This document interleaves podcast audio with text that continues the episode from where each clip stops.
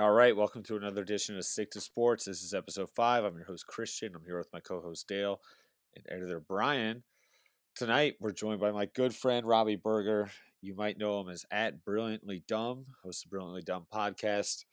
Uh, you also might have seen some of his videos heckling golfers, or maybe when he was a former uh, college pitcher. Either way, Robbie always brings just high energy. We're excited to have him on. Dale and I are going to wrap things up. Uh, we're going to break down the Stafford Goff trade, kind of the long term implications for both franchises, and then we'll finish things up with another deep dive. Tonight we're talking about the 1994 1995 Houston Rockets, the non MJ years, and how this team repeated for a second consecutive championship. All that and more. Brian, let's get it started. Hit the music. Joseph's out of his net. Uh-oh, he's knocked down, scrambling back in. Corbett's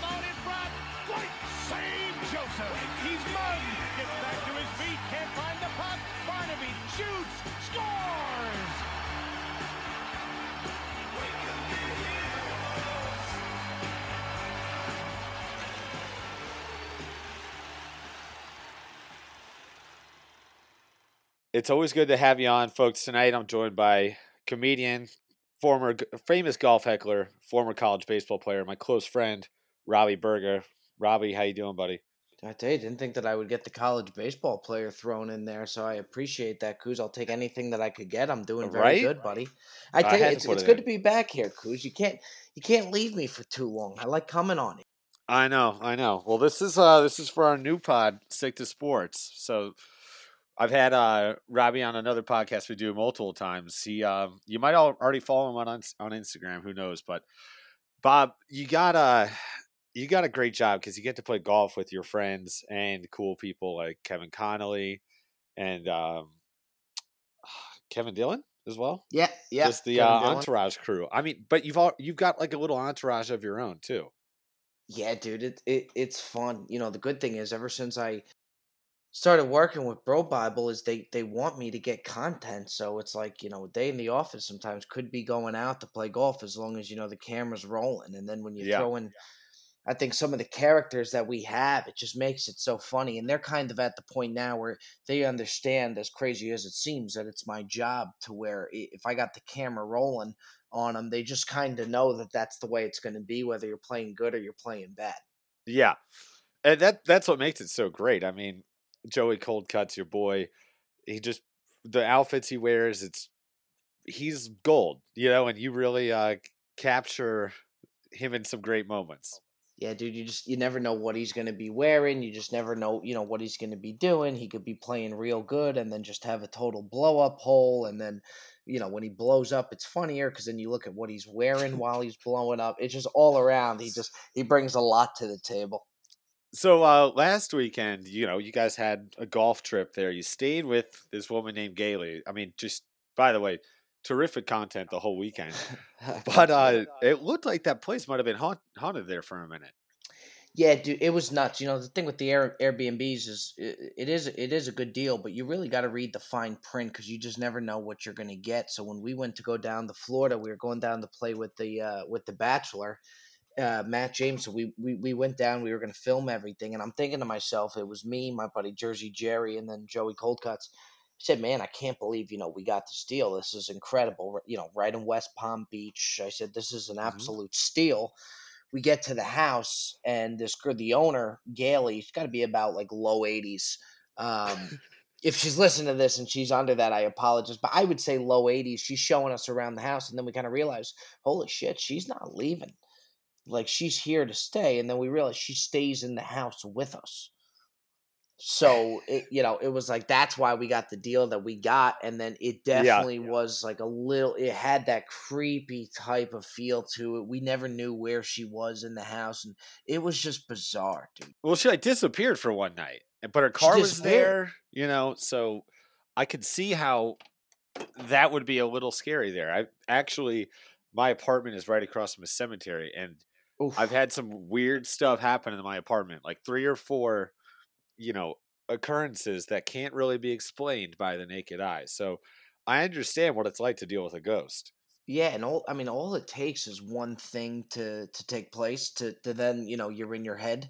Yep. It, it's one creepy thing, one creepy thought, and then you know, it, then you're just in your head at that point, and and that's kind of what we had, especially under the circumstances. What did you just crack there? Is that a beer, or are you going? Wine Yeah, that tonight? was uh, a little a little blue moon. Wow, I thought we were going vino tonight. Nah, it was I poured a glass and I'm just it felt like a beer talk, you know? Did you do like when you do the blue moon, where you put the orange in there? I'm dr- I'm actually drinking them out of the can. I think the can is better than the Wow, bottle, inter- Yeah. wow, wow, interesting. They sell them play. in you, 15s as well. It's an interesting, you know, amount of beers to package together. I tell you, 15. it's a good, it's a good Sunday night. I tell you, Kuzi, you do Sundays right. Dude, I've been having a good Sunday. Um, I watched King of Staten Island and then I watched this old Ben Affleck movie Paycheck. So, you know, got some Chinese for lunch. It's snowing here in Philly. It's just been like all sorts of things are going on. What, what did, uh, what did you think of King of Staten Island? I saw that on the airplane the other day. I really liked it. I thought it was good. It was cute. Yeah. Look, it's not gonna, you know, I don't think it's gonna be winning any Oscars, but, but, uh, I thought it was good. Yeah, I did too. I wasn't really sure how I felt about it about an hour in, but I think it really uh, came together at the end. Yeah, I like Pete Davidson. He's a character, too. but yeah, it, it's it's one of those movies you're not, you're not gonna go watch that a second time though. No, Now I'll be good if I don't. Yeah, I've seen it. I know what happens, and like it's long too. It's like over Yeah. two hours. So good good movie, but not a not a not a two time. yeah, not that's a good way to put it. You know, I saw it. I've been there, conquered it. So Bob, let's. I want to know: Did the whole Gailey situation, you know, not knowing if you got if is Gailey even a ghost? Is she real? How did that affect the golf game at all for you? Or Well, the good news is by the time we had the golf match, it was Sunday, so it was on the Thursday that we couldn't find her. We were really getting creeped out to the point where we were knocking on her door and just getting no answer. We could hear her phone in the room, um, but oh, see, that's weird. Oh, it was you could hear the buzzing. It, it was bizarre. Her door was locked. The whole thing just creeped us out. So the next morning we didn't even see her then. Um, I went out, got a shitty haircut. We came back and all of a sudden coming through the door, next thing you know, you know, we kind of heard her walking up outside. She came in with a case of Trulies. That's that's how you know Gailey just she gets it. You know, she's Oh, uh 80 years on her, 100%. maybe maybe less. We don't know. Sorry, Gailey. We don't know. We don't know. Sorry, Um, Gail. But uh, she's seen some things, and that's a very cool move on her part. Oh, 100%. And then, you know, but she didn't even know it. But uh, oh, on Instagram, the feedback we were getting on Gailey, she turned into just an internet sensation without having any idea what the internet is. So, uh, Bob, I've actually, I mean, I know you're a big golfer. I've been using the same irons for pff, almost 18 years now. They're they've they've been lengthened multiple times. Half the shaft is like ball bearings. So my parents for my 30th birthday were like, "Hey, we'll get you new irons." So, you know, I'm over at Did uh, like the PGA improve the game at all? Superstore. Well, I haven't gotten them yet because they're once I'm getting like come out in like a week and a half or so. But I'm over at like the PGA Superstore with this guy, Gene, and he's just breaking my swing down for like 45 minutes. Like every little thing, he's like, okay, we're gonna get them this length. You're gonna do like a white dot. You're gonna do like all this stuff. He's and he's watching me just like hitting balls for 45 minutes. He keeps tweaking my swing. By the time I left there, I felt like I was hitting the ball like 30 yards further. Yeah, see, it, it'll either really help you or it'll just get in your head so much to where you walk out of there not feeling so good. But but yeah, dude, it's like it, it's amazing what they can do in those fittings and stuff like that, and Yeah. all the different things that go into it. Especially you know when you, you don't know how you're gonna hit them any given day, depending on what type of golfer. You know me, I go in, it's I could just be hitting them like shit. It's hard to get fitted if I'm hitting them like shit. and Yeah. if I'm hitting good, of course I'm gonna love the clubs. Well, and it's rough too because you know there are people walking around. You're in like this one bay, and you know people will kind of glance over and uh, like you just Oh. duff one like right to the bottom of the screen. It's like sure. Yeah, it's, like, being guys, I never do this. box. Yeah, it's like being on the first tee box every single shot. You yeah, know, you got some, you got a little bit of a buzz behind you. You got people behind you for sure. yeah, that's rough. So, anyways, we you know finished that up, and then me and uh, Jimmy go play around with this course up in Plano. So we're behind these old dudes, uh, and they're first of all losing a ball every tee shot and just taking forever to look for it. And it's carts off the or no carts on the fairway, so they got to park, walk all the way over. So we're like, all right, fuck this. We just, you know, skip a hole, go ahead of them. They wouldn't let us play through either. So we get to the next hole, and we're already waiting behind another foursome, and there's people like in the fairway. And we're like, oh shit. So we're just waiting there for like 15 minutes. Finally, the guys we jumped come up behind us and are just like fucking pissed. And now I kind of understand what was taking, like what the holdup was. Right, right. I thought it was just on them. So, you know, we hit our drives. I'm getting ready to hit my second shot, and the ball, this ball just fucking whizzes by me. oh like- shit. I turn around and I'm like, are these guys really fucking hitting into us? Just So did you call them out? Well, so one of these guys is wearing a all black Adidas uh like jumpsuit or Oh whatever you want to call it, you know. And me and Jimmy are talking. We're like, this guy might be in the mob, you know. Like, I don't think I'm not trying to like. I we're already like we shouldn't have jumped him, you know. Like he might just fucking cap us on the uh, 13th hole. Yeah, especially if he's got like a cigar in his mouth. I don't fuck Oh, with the yeah. guys who got cigars in their mouth. I just something about it. I just don't fuck with them to where I'll, I'll just keep my mouth shut. And then you throw in that suit, you know, Yeah. it's a different ball game. It's a different ball game. All black Adidas tracksuit on the course. I'm like, yeah, this guy's probably works in waste management, you know. yeah, get the fuck out of there. If he wants to hit into you, he can hit into you as long as he wants. Exactly. Oh, I was like, great drive. yeah.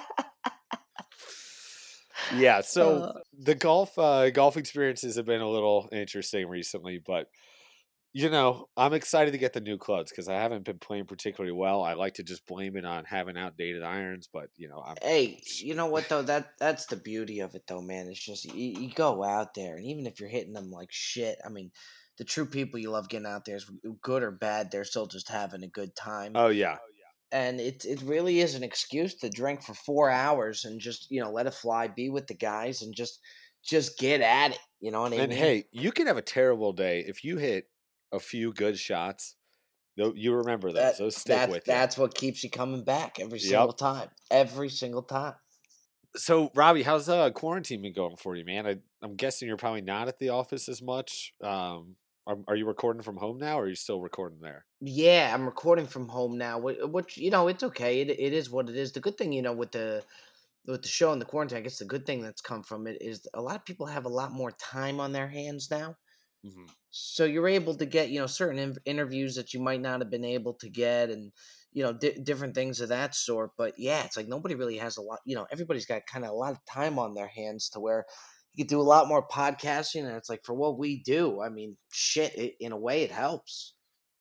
Yeah, exactly. And uh, hey, if you ever, you know, we talked about this last time you were on with me, um, Nick Watts. I tasked him with getting us Jerry Rice, which he never did. Love, So- love, love Watts. Love The, Watts. uh, the kid's great. If you, uh, hey, if you ever run into Jerry Rice, you tell him answer my DMs. yeah, hey, I, no question about it. And you tell Watts. Remember the last time Watts uh, that I came on? He uh, the first question he asked me was about like my seven ERA in college yeah, baseball. he just comes in firing. He has it all your college stats pulled off. Hysterical, and I, mind you, they weren't very pleasant stats, and and that was literally, I think he, I think he opened with that question, and it was just, it, it was hysterical. It caught me so off guard, and I loved it. And then I was just Yeah, busting you're like, balls the whole time. Oh, you know, we're gonna have a good time. It'll just it'll be like normal, and then Watts just comes in just spitting. Yeah, Robbie, fire tell at me, uh, 2015 Fairleigh Dickinson University, He let up a seven spot in the third inning. Uh, what was going wrong that day? I said, "Oh, Watts, yeah, thanks for having me on the show. I appreciate it, pal. Uh, just didn't have my curveball that day." Yeah, it's like I had buried that deep in the back of my memory, but um, yeah, let's just revisit that right off Yeah. the bat. Yeah, guy was ruthless. So, Robbie, we uh, we've got the Super Bowl coming up next week. We got the old Yeah. guard, Tom Brady and the Bucs, the new guard, Patty Mahomes and the Chiefs. I'd be remiss if I didn't get your takes on uh, who you're taking next weekend. You know what, uh, Coos? In all honesty, I, I think I am the coldest gambler on the planet. You were hot there I'm- for a minute. I was. I, I, I was. I was scorching, and then you know, all good things come to an end. It, it just, I've been so cold, but um, I'm hoping to get back on track with Kansas City. I, I just think every time I see the Bucs, They get by. Look, you got to tip your cap to Brady, but I just think their defense on, on the air attack. I just don't think the defense is that good. To where I think Mahomes will just light them up. I don't think I don't see the Bucs defense being able to get off the field much. Um, Mhm. so I, I would hammer the three, and then if you get it at three and a half, I would get it three and a half on Kansas City. But you can never doubt Brady, man. I saw an interesting stat that the team that wins the Super Bowl has covered the spread 88% of the time in like all That's Super beautiful. Bowls. Yeah, that's a beautiful stat because I, I really think Kansas City would win. So it just means you lay know. you lay the three. Are you going Tampa Coos? Well, I've got a future on Tampa, um, so I'm probably going to hedge with KC. But I had uh, Bills future and a Browns future as well. So Kansas City has just been like massacring every team that. all and, of my and futures how early have been did you dying. get the future? How early did you get the future in? I well, those two, I got the Browns at 33 to 1 before the season, Bills 28 to 1 before the season, and then I took uh, the Buccaneers at 8 to 1 like halfway through the year. Oh, you know what? Uh, Your listeners are probably saying, "Shame on you for hedging, Coos." I- Shame on so you. I don't man, I didn't hedge the World Series and that one bit me in the ass cuz I had Tampa Bay like 29 to 1.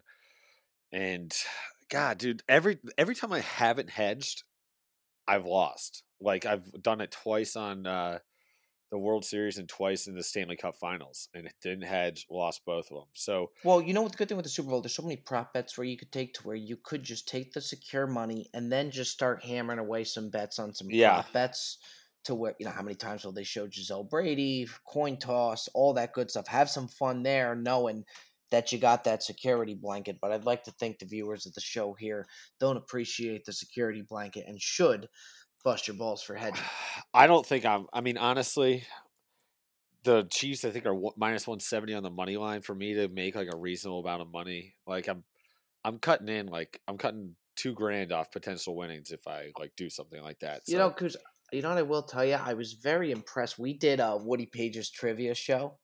Mhm. and that was i mean that was hysterical i actually had so much fun on that dude, me too. was that uh, me and you were looking at each other the whole time because it was just so funny that it was woody paige's you know like not everybody He's a would go on and character, uh, too. yeah and it's like not many people go on and like uh, have that appreciation for woody paige but like it was just so fucking funny but i where i was going was i i was impressed with some of the answers you had i was impressed man dude i've got a wealth of like meaningless sports knowledge but when it comes to like sports trivia it's that's when you need it and my brain just like fires that way but i wish i could turn that into like stock market knowledge Right.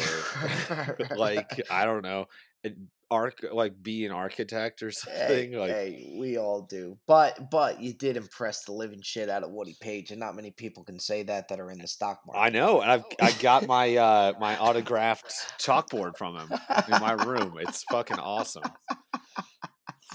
That was uh that is probably That's one of the great. coolest things I've owned. Uh, Did yeah, you like- did you wait? So did you send it to him and ask if he could sign it? no, no, that was he, that was my prize for winning. he sent me uh he signed a chalkboard. He's like, "To Christian from your good friend, uh Woody Paige." it? It's what awesome. a gift! What I know, gift. right? That Oh, is unbelievable. I'm gonna have that in my house. Like that's gonna be framed wherever I live for like the rest of my life. Oh, you- dude, I'm gonna have to be like, phenomenal. Ah, well, there was this old show called Around the Horn, and uh Oh, you know, this guy Woody Paige was on it. Yeah. and My your kids like, grandkids aren't right." going to give a shit. Yeah, they're like, Jesus Christ, what is ESPN? Like, Yeah. oh fuck, man! That that's what an unbelievable gift. yeah, at that point it'll be like BSPN, the Boomer Sports Network, and um, it'll just be us watching it. Oh god, that's so phenomenal. Oh man, so Bob, I think I'm gonna go Tampa Bay. I think I'm just gonna go with my gut. I'm not gonna hedge. Good you made you. a good point. You know what? I made it this far with them, and if I lose, I lose. But Hundred percent. Look, if you're gonna go down, go down with Brady. Um, Yeah. it's easy for me to say. It's not my money, but if you're gonna go down, do do it with Brady. He got this far. I say, fuck the hedge. And I think, I mean, dude, the implications of this game, like Mahomes winning two straight with this one being over Brady, it is officially like the passing of the torch, right? Dude. I I I can't. I I mean, th- Because we saw Brady do it three times in four years for him, like at the start of his career, 01, 03, 04, which It's it's funny they had a uh, they had a prop bet in Vegas after Mahomes won the the Super Bowl last year. A prop bet in Vegas came out, and I think it was how many more Super Bowls will Mahomes win? Over under? I think it was two and a half. And I, I said to myself, I was like, wow, that's a that's a pretty high over. You know, he's going to be, I think, one of the best ever. But even with that being said, it's a Yeah. pretty high over. And it turns out, if he wins this one, I mean, that over is is looking two. pretty good. Yeah, Yeah. that that over's looking pretty good. I will say though, I mean, they kind of have the luxury of the team is still it's not like crazy expensive yet, but it's about to be, you know, and you got to pay people, and that that's that's when like you lose offensive linemen, you lose like defensive guys. Like obviously they're going to try and keep the main pups in that offense together with like Kelce, Hill, and Mahomes, but.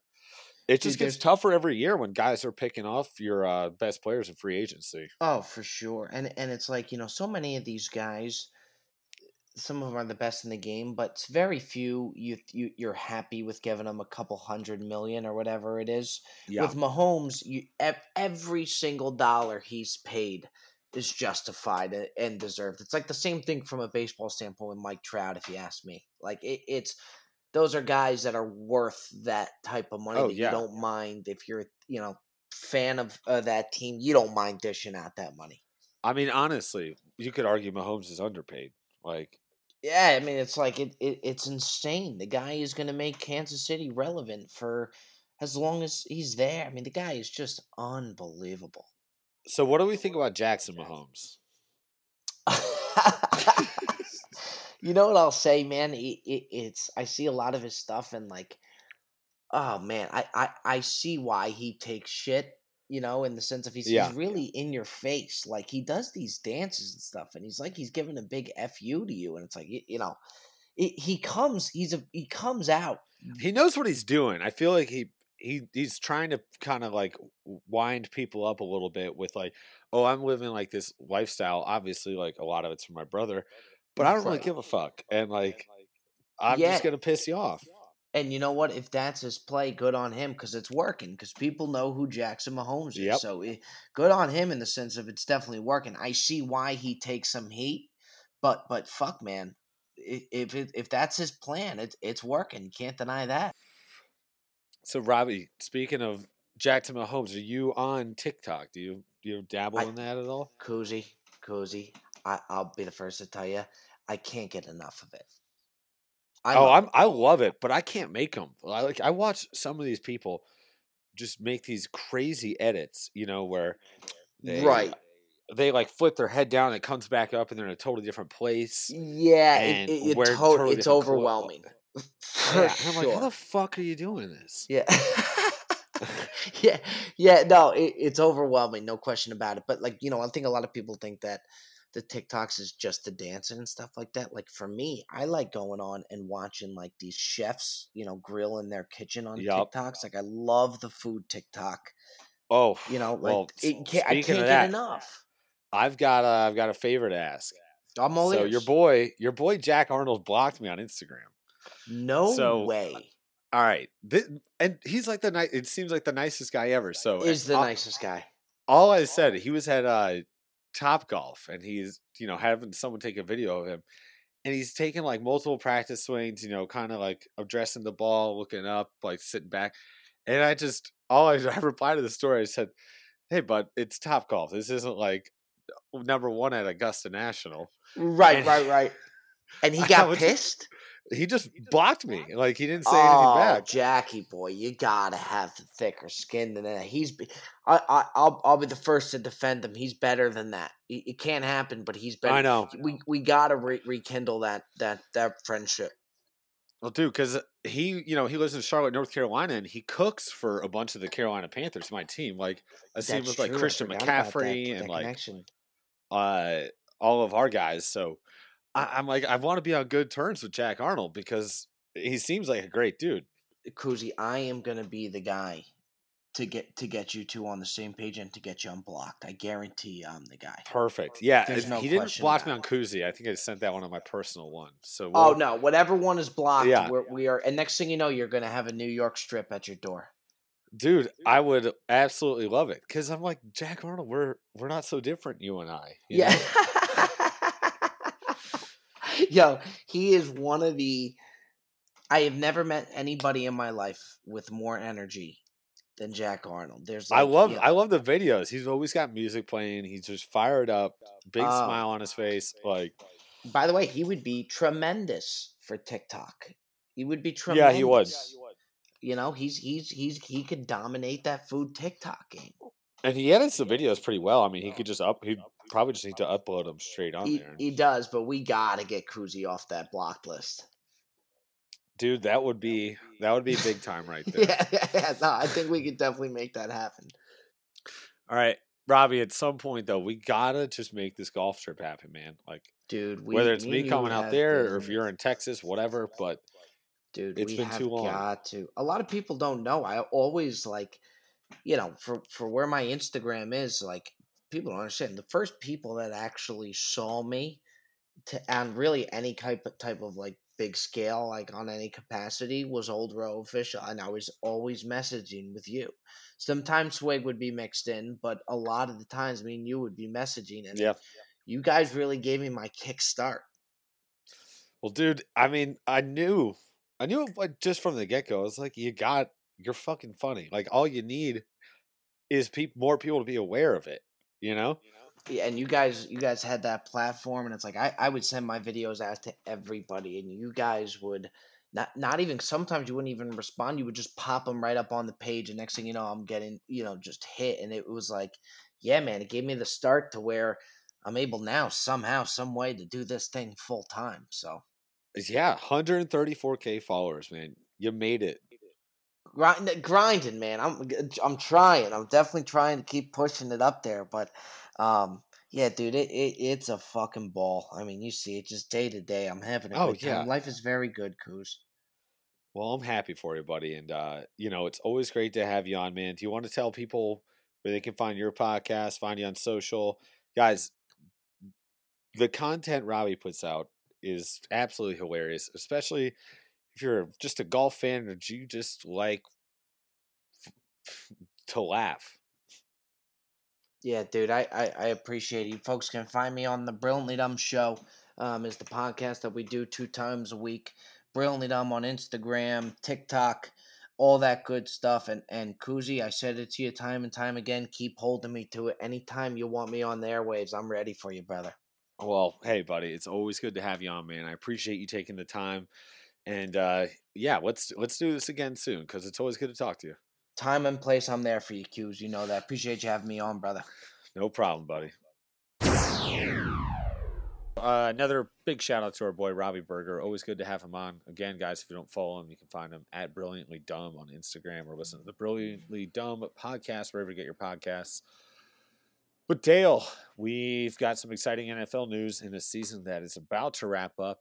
Uh, we're seven days away from Super Bowl Sunday, but we had some uh, pretty groundbreaking news this week. So we knew Matt Stafford was kind of on the way out. Um, Detroit was willing to trade him. He wanted to go somewhere else.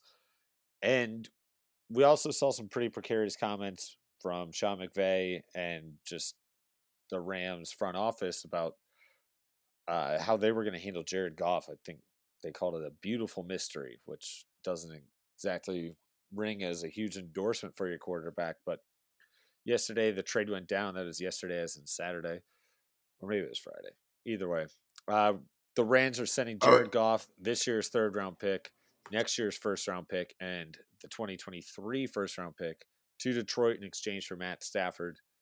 It's a big price to pay. Uh, their salaries kind of balance out a little bit, but what are your first impressions on this? Well, yeah. I mean, it was definitely Saturday night. It was it was a 10 p.m. Saturday night news drop, which makes you maybe think that one of these teams is kind of embarrassed about doing this.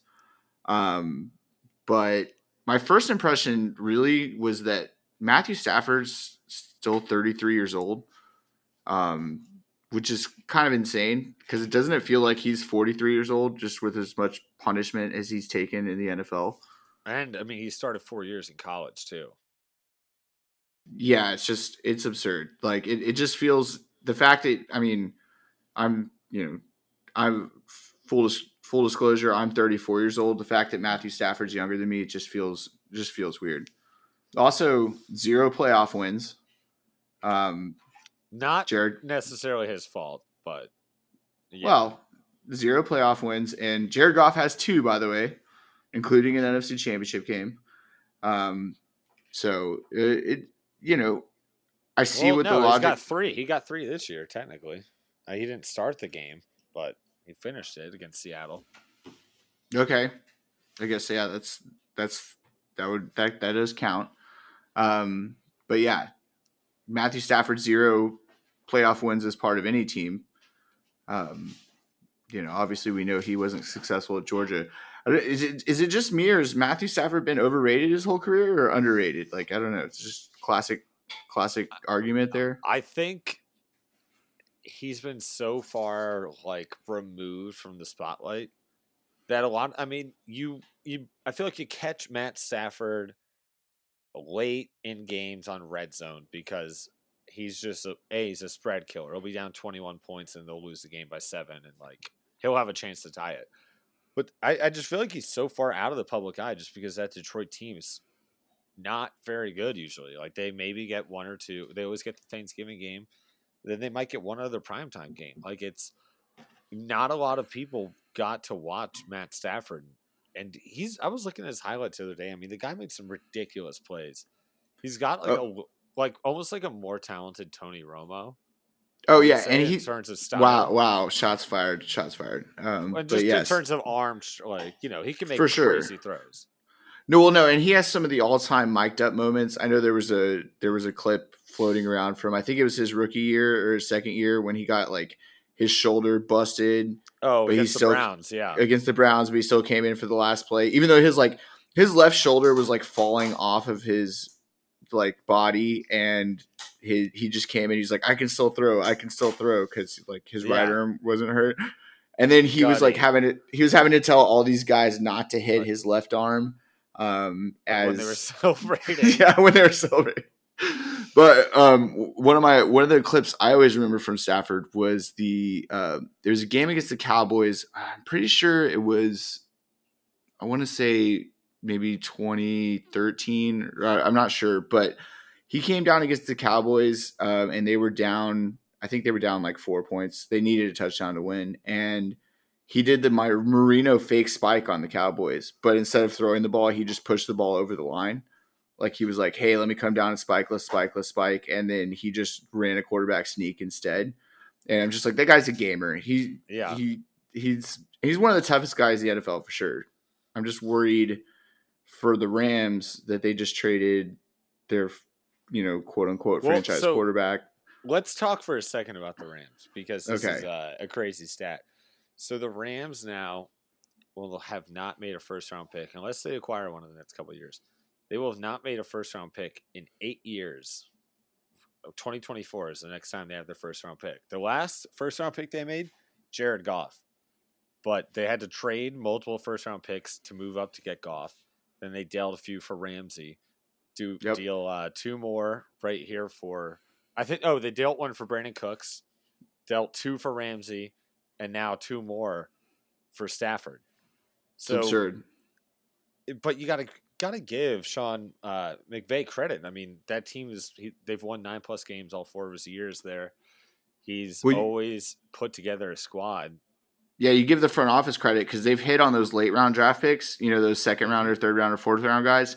And then I saw it, to get to your point earlier, I saw something on Twitter that said um, the last first round pick that the Rams made was during the Obama administration. And the next first round pick they make won't be till after Biden's first term Wow. um, or his only term, whatever it ends up being. Yeah. So for the entire Trump years and Ob- uh, in Biden's first term, the Rams will not have made a first round draft pick. Which as a Rams fan, it's gotta be brutal watching day one of the draft. Like every Oh, yeah. year. Well, now that they just do the first round on the first night, yeah. Like, what do you? You're like, hey, let's just see where we could have picked. But So I don't know. It's Who- actually who's funny. one- who won this trade? Let's do uh, Yeah. knee jerk reaction. Who won this trade? Um, I think honestly, I think both teams really made out well here. I think the Rams are aware that they've got a window. I mean, you've got you know Aaron Donald, you've got a really young, up and coming core of three solid rushers with Brown, Akers, and who am I blanking on? Either way, uh, then you know you got Robert Woods, you got Gerald. Uh, what's his fucking name? And C- Cooper Kupp. It's a solid. It's a very solid offense. The defense, you don't have to worry about. You have the best corner in the NFL. You have the best defensive player in the NFL. You have the best player So- in the NFL. Aaron Yeah. Donald's the best player in the NFL. You uh, you got to capitalize on those years. Like things are already getting expensive for them. So for them to deal Goff and you know it's those salaries kind of offset each other already. But I think that's a massive upgrade for them. Goff has led the NFL in turnovers the last two years, well combined at least. Uh, and while I, th- I think Jared Goff is a good quarterback, I mean he got to a Super Bowl, not just him, but you know, you're not you, you're not just some loser if you make it to a Super Bowl. Uh, it didn't really seem like that was the guy that was going to get them over a hump. Let's go over to Detroit side. So they get a third rounder this year and Goff, and then two firsts, which maybe the Rams thing blows up in their face, and those actually are, aren't. They might be low twenties, high teens. Who knows? But I think they actually made out really well. I think Goff is a guy who it's easy easier said than done, but cut down on the turnovers, a lot of which are fumbles, which I think can be. I think you have an easier job cutting those out of the game than you do interceptions. I, I'm Oh, still a believer in Jared Goff. I don't know. I have a different take. I think it's I, I think the the first round picks were to take Goff's contract. Like this seems like almost For like sure. an Osweiler trade. Like I, I've seen that floating around uh, the different NFL voices. So um, Detroit now has the draft capital to what because what's their pick this year? They pick seven? They're think. Yeah. So which is great they have the for the Panthers. Right. but they have the capital to move up in the draft now. You know what I mean? Like that's that's a possibility if they want to go get a Justin Fields or one of these other one of these other guys. Like well, I think Goff's money is only they're only on the hook for two years. It's sixty Right. six mil guaranteed over the next two years, I believe. and they have yeah, and I think the the trade you were talking about is like the dead cap money, right? Like the dead money for both Yeah. teams is equal. Like they both have the same dead money for Which I don't you know, understand why there should be fucking dead money if you're exchange if you're swapping quarterbacks with similar salaries. Yeah, I mean, it basically evens out. Like if you, you know, yeah, there's always going to be the dead money if you trade a quarterback who you've already paid a huge signing bonus to, but the uh, it does even out in this particular case, you know. Yeah. So, but the they were they were saying most teams were offering one first rounder for um, Stafford, and I think for them taking Goff back is why they got the extra second or the extra first rounder. Yeah. So, but I Again, don't know. I, and I'm still I still believe in Jared Goff. Like and he's I'm saying there's- now to prove himself. Uh, I'm saying there's a good chance he's not on the roster. Like they might cut- they might just cut him. You know what I mean? That makes No? no sense. No, I. Not this year, at least. Yeah. You owe him so much the next two years. I think you at least got to like. I'd be focused on trying to put some pieces around there, and then hey, if he's not your guy in two years, cool. You've got extra picks, and Well, that's Figure it out that's the thing, Chris. know? They don't actually. I don't think they actually do owe him because all the money that they would have owed him is on that dead cap in in L.A. You know, I mean, they like I don't know, but I, I, I if they draft a young guy, he's going to be the starter day one. You know, if they if they go seven or higher quarterback, they're not starting Jared Goff next year. You know what I mean? I don't know. I I just don't think they're going QB. I also I'm not the low man. I'm just not low on Jared Goff. I think he's good. I think He's Sean McVay made him good.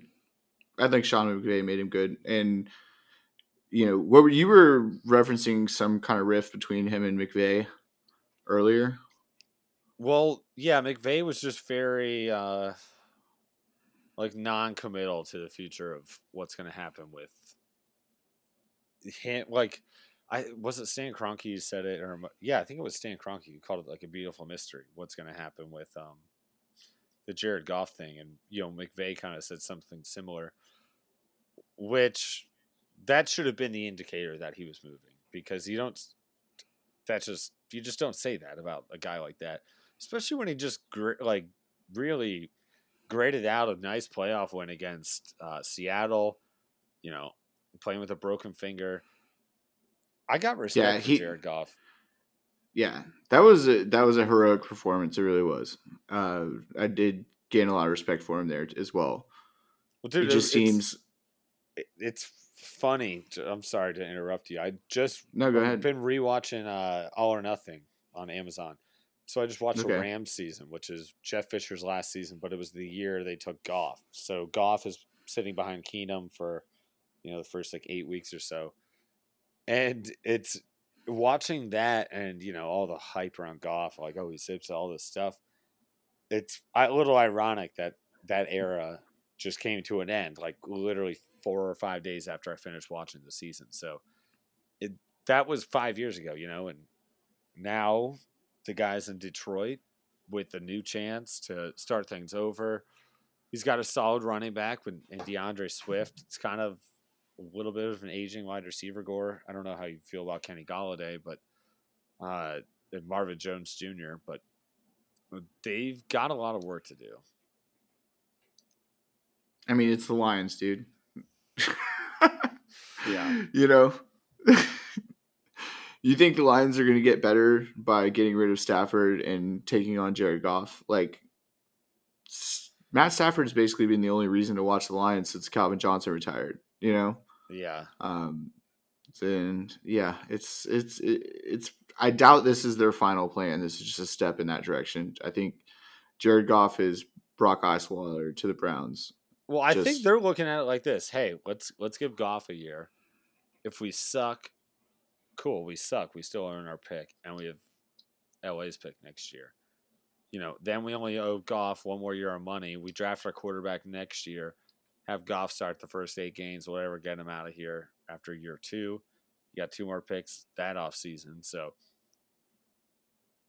that's my. I don't know. I I think they're definitely giving Goff a chance, though, at least in some sense. Yeah. Well, Let's we'll uh, see. I mean, Well, Dale, yeah, that's. I mean, let's. We don't need to beat a dead horse there. We're gonna find out a lot more, especially once the draft comes, and we'll see how Detroit This is- then. this is just the result of us having no football games today, which is just atrocious. brutal. Well, the they played the fucking game on Madden, right? The Pro Bowl or something. I, I yeah, I saw the promos for that, but I don't even watch the actual Pro Bowl, so I'm definitely not watching the fucking Madden Pro Bowl. I did see a funny tweet. It was like Jamal Adams has two interceptions in the Pro Bowl. Jamal Adams in 58 games in the NFL, two interceptions. So that's how I know this game is fucking stupid. But let's all right. So we mentioned this earlier, teased it a little bit.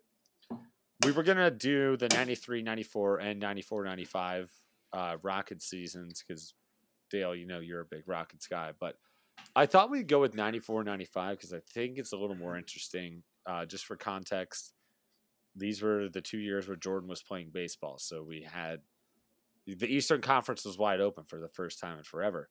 Uh, 94 95, the Rockets beat the Knicks in seven. It was Ewing's best chance to uh, get a ring, although I think it was hurt that year. Was that the Ewing theory year? no, no, no. That was 98. 99, 99 was the Ewing theory year. Okay. The lockout Anyways. season. So that year, though, Houston was actually really good in the regular season. They uh, went 58 and 24. They locked in the number two seed and really just kind of took care of business. They beat Portland in four. They beat the three seed unit, um, Phoenix Suns in seven. Then they beat Utah in So the- So that so that Sun series in '94 um, was actually where the Houston Post posted the Rockets went down. I'm pretty sure three one in that series, and the no, Houston Post posted next year. No, So- no, no. This is this was the first year they called him Choke City in '94, and then the next year, yeah, they they beat the Suns twice in seven games, but they called him Choke City, and that's where Clutch City came from after that.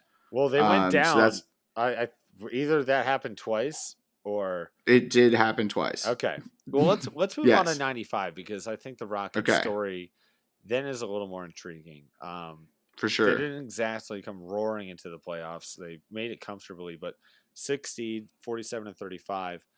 But Dale, this is a team that made a ma- like major move mid-season to kind of right the ship and get you know things back on track.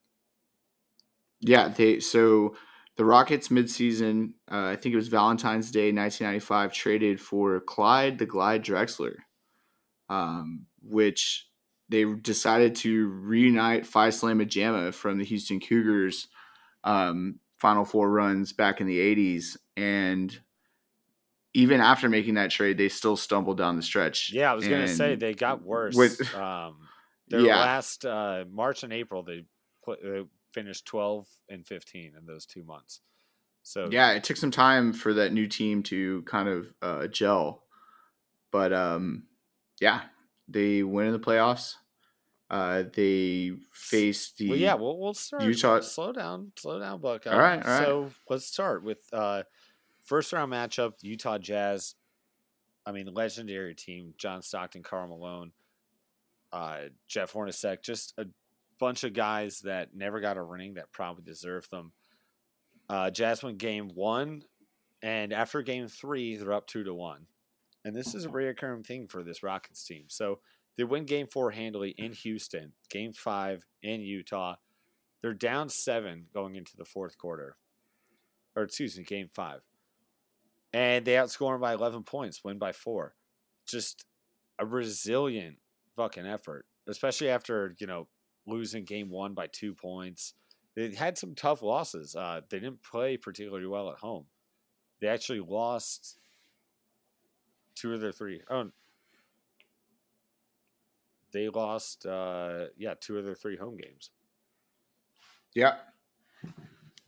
And that that's where um, a lot of the hate between Vernon Maxwell and uh, Utah Jazz fans comes to this day. If you don't follow Vernon Maxwell on Twitter, he is one of the best follows on Twitter, mainly for his making fun of Utah Jazz fans. So let's move on. We've got the second round. The Phoenix Suns, another just really, really good team. I think you've got uh, you got Kevin Johnson, Charles Barkley, uh, a late, late Danny Ainge, Dan Majerle, three point specialist, Dan Majerle. future uh, Miami Heat player, and then the old motherfucker AC Green. So this was a solid team, and the Suns came right out boat race the Rockets, win by 22, win by 24 in the first two games. Houston pulls one back, and then game four, Phoenix wins in Houston 3 1. That, uh, Yeah. what was, I mean, as a Rockets fan, you know, you were pretty self aware back then, at least a little bit. No, absolutely. Um, I think that at the time uh, I was a kid and I just believed in this team because, like, literally, I've seen them win. Um, okay, game. I'd seen them win a seven game series against the Sun the year before. I'd seen them win a seven game series against the Knicks in the finals the year before. I'd seen them win a five game series against the Jazz the previous round. So it was just like one of those things where I was like 10, you know, I was Yeah. just like, yeah, they're going to win. They're, they're, they're going to get this. Um, and yeah, it, and also uh, a footnote to that series. Well, probably not a footnote, a major note. Charles Barkley did like have an injured back at that time. So it was not 100% for that series. Okay. That probably helped, help the Rockets cause. Yeah, shot. All right, so let's go to game five, which is probably the most fascinating game of the series.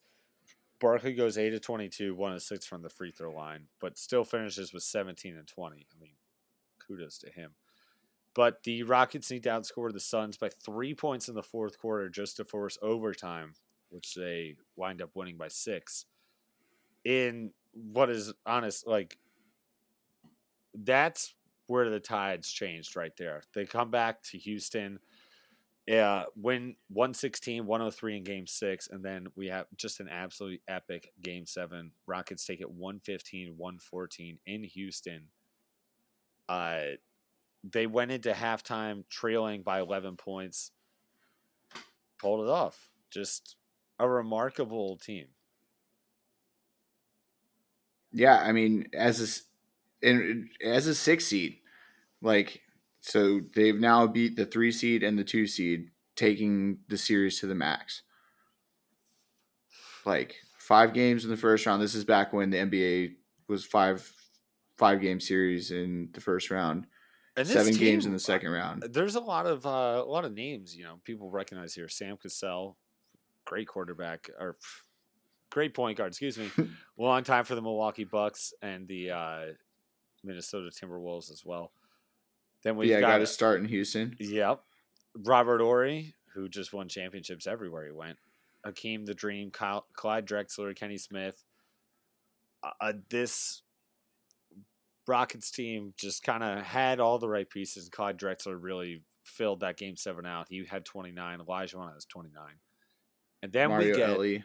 the number one seeded Spurs. Keep in mind, people, the Rockets are a six seed here. Uh, the Rockets take one and two. Spurs take three and four. Uh, Rockets take game Both on the all on the road. all on the road, All on the road. yep, all on the road, All road wins. except for Game Six. Rockets host San Antonio up three two in the series, win one hundred and ninety five. But the cool thing about this one was Hakeem Olajuwon played like the series of a lifetime. So he led the Rockets in scoring every single game. In that series, he averaged 35 points, 13 rebounds, 5 assists, 4.2 blocks, and 1.3 steals, while shooting 56% from the field, 80% from the free throw line, and he even hit a three pointer, one of two from downtown. So to this day, Kenny Smith says that before Western Conference Finals game one against the Spurs in the Alamo Dome, that they they awarded David Robinson the MVP award, and Kenny Smith swears that Hakeem Olajuwon was muttering under his breath, "That's my fucking award." The whole time they were awarding David Robinson the MVP award, and then he goes just goes out and smashes him in the series. Um, Hakeem has denied this uh, previously. He says that um, he thinks David Robinson deserved to win the award. Obviously, the Rockets were kind of mediocre in the regular season; they were six seed. But um, I, I think personally, Hakeem was definitely pissed off that they had just decided to award the MVP in front of him that year. And yeah, And not only that, spoiler not only that though, I mean, this is uh yeah, like just his one opportunity to get at him. You know, like on center stage, I'm better than you, and I'm gonna fucking prove it.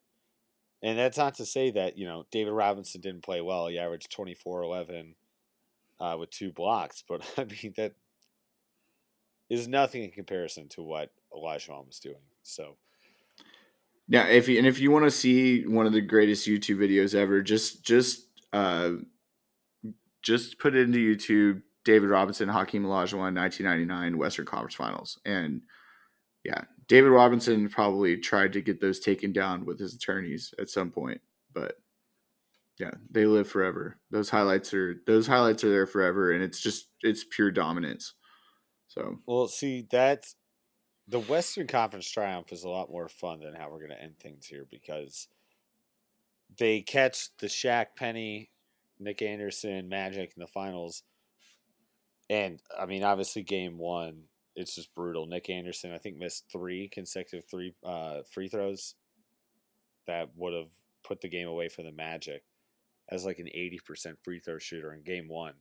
Rockets go on to win that game and then just boat race them, sweep. And the Rockets, I feel like a lot of people forget that they won back to back. And it's tough for, I got to feel like it's tough for a Rockets fan because everyone's going to say, well, you didn't do it against Jordan, you know? But people forget that that Magic team actually did beat Jordan in the playoffs. They did. Um, 45 Jordan. 45 Jordan. Well, you know, he just, didn't he actually like go up and change his jersey during the playoffs that year? yeah, I think he yeah, I think you're right.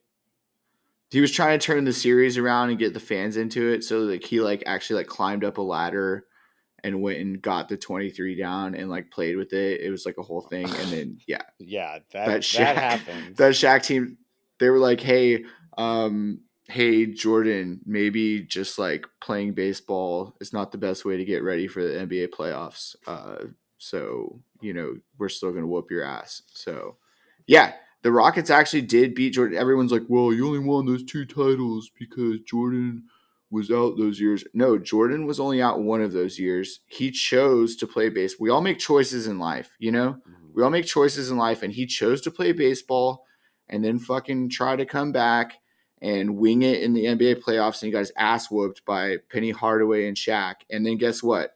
The Rockets wa- swept those guys right out of the NBA finals. So basically, the Rockets have a title against Jordan, and everyone can suck our dicks.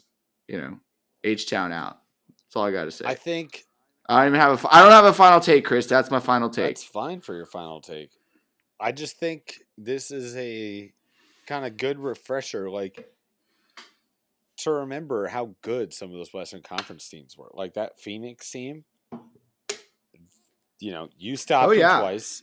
That uh that Jazz team, they never quite got there. They got their shots against Jordan later in the nineties, but uh you know, that was brutal for a lot of those Western Conference teams. I feel like it was really wide open those two years, and um, you got to give credit to just a well coached team and a good organized group. They went and get Drexler in 94 95, puts them over the top. Hey, I mean, I I might just be biased because I was a kid and growing up, and this is kind of when I started watching the NBA. But I don't know. I just I just loved the mid '90s NBA. It was so great. Um, the Western Conference battles were awesome. Uh, I there were a ton of good battles on the Eastern Conference side too. Yeah, Like they were really New fun York. Heat. Indiana, New York, they're really fun Heat teams. Obviously, the Bulls, um, and like everyone thinks that, like back and looking back, that the Bulls were just cakewalking through these playoffs, but they weren't. Like the Pistons took them to six, seven games, or actually, yeah, I'm not sure. Yeah, like six or seven games a couple times. The Heat played Well, really Heat good beat- uh, series they against all. The, the Bulls. I mean, that was more eight like late 80s. Uh, then the Bulls finally got Yeah. over the hump in 91. But yeah, that was like the thorn in their side. And, you know, you just kind of saw like this constant changing of the guard. Um, and then the Bulls went three straight. MJ goes play goes to play baseball, and the Rockets have their time in the sun, right? But you, you got to Yep. say like for MJ to come back after like two years out of the league and then win three more, goat. Oh, absolutely. I'm I'm not here to argue that Jordan's not the GOAT. I am here to argue that the 94 or 95 Rockets still might have won a title um, even if Jordan had stayed that whole time. Because you know, everyone watched The Last Dance. There wasn't just like this line of continuity between the first three-peat and the second three-peat. They had to rebuild, you know? Yeah. So the Rockets were definitely the best team in the NBA in 93, 94. And then 94, 95, they figured out how to turn it on in the playoffs. And, you know, kids these days just need to remember that. That they do. Uh, okay, right. let's just wrap things up real quick with our final thoughts here. So, Dale, if you want to maybe touch on your thoughts on Deshaun Watson, you've kind of got the pulse down of like what's going on in your city. So, kind of the latest thing is the um, Deshaun uh, scrubbed his social media of all the Texans stuff, and he just put athlete instead of like quarterback Houston Texans. So, you know, as kids would say these days, he's big mad. He's big mad. You know, he he made it clear on social media he wants nothing to do with the organization. So, I don't know. They said they're not going to trade the player, so um, we'll see. I mean, that's probably the smart move, but looks like a standoff. But you know, obviously it's January. I guess when we hear this, it'll be February. But a lot can happen between now and training camp. So Yeah, I think he will wind up moving.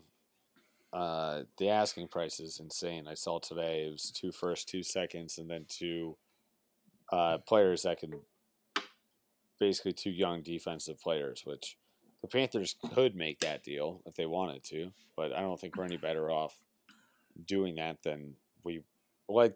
Does that really? Is that really the move you want to make? Especially we've we've got a you know a GM who's been on the job for a month. You want to give up your next four, like first and second round picks yes, to pair and- Christian to pair Christian McCaffrey with Deshaun Watson. Yes, yes, that I would do make that Okay, move. but- if y'all can do it, do it. but then giving up two young defensive players. So I'm guessing they'd be asking for Brian Burns or like Jeremy Chinn or Gross Matos, which I think that's where you really get set back. Yes, Um, you do it. If you can get Deshaun on your team, you do it. Hundred percent. I just don't think the Texans would make that move. They want the picks. yeah.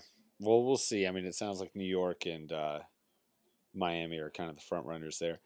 Hey guys, if you want to call in and you know give us a- deep dive for next week, that voicemail number is 702-970-9059. Again, that's 702-970-9059. Uh, we were thinking maybe next week we might just talk about the day that sports stopped.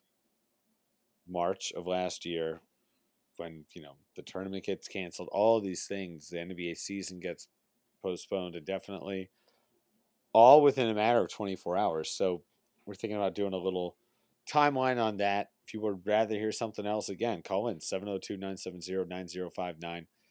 Uh, big thanks to our boy Robbie Berger for joining us tonight. Dale, it was fun to have you, man, as usual. I'll see you on Wednesday night. Joseph's out of his net. Uh-oh.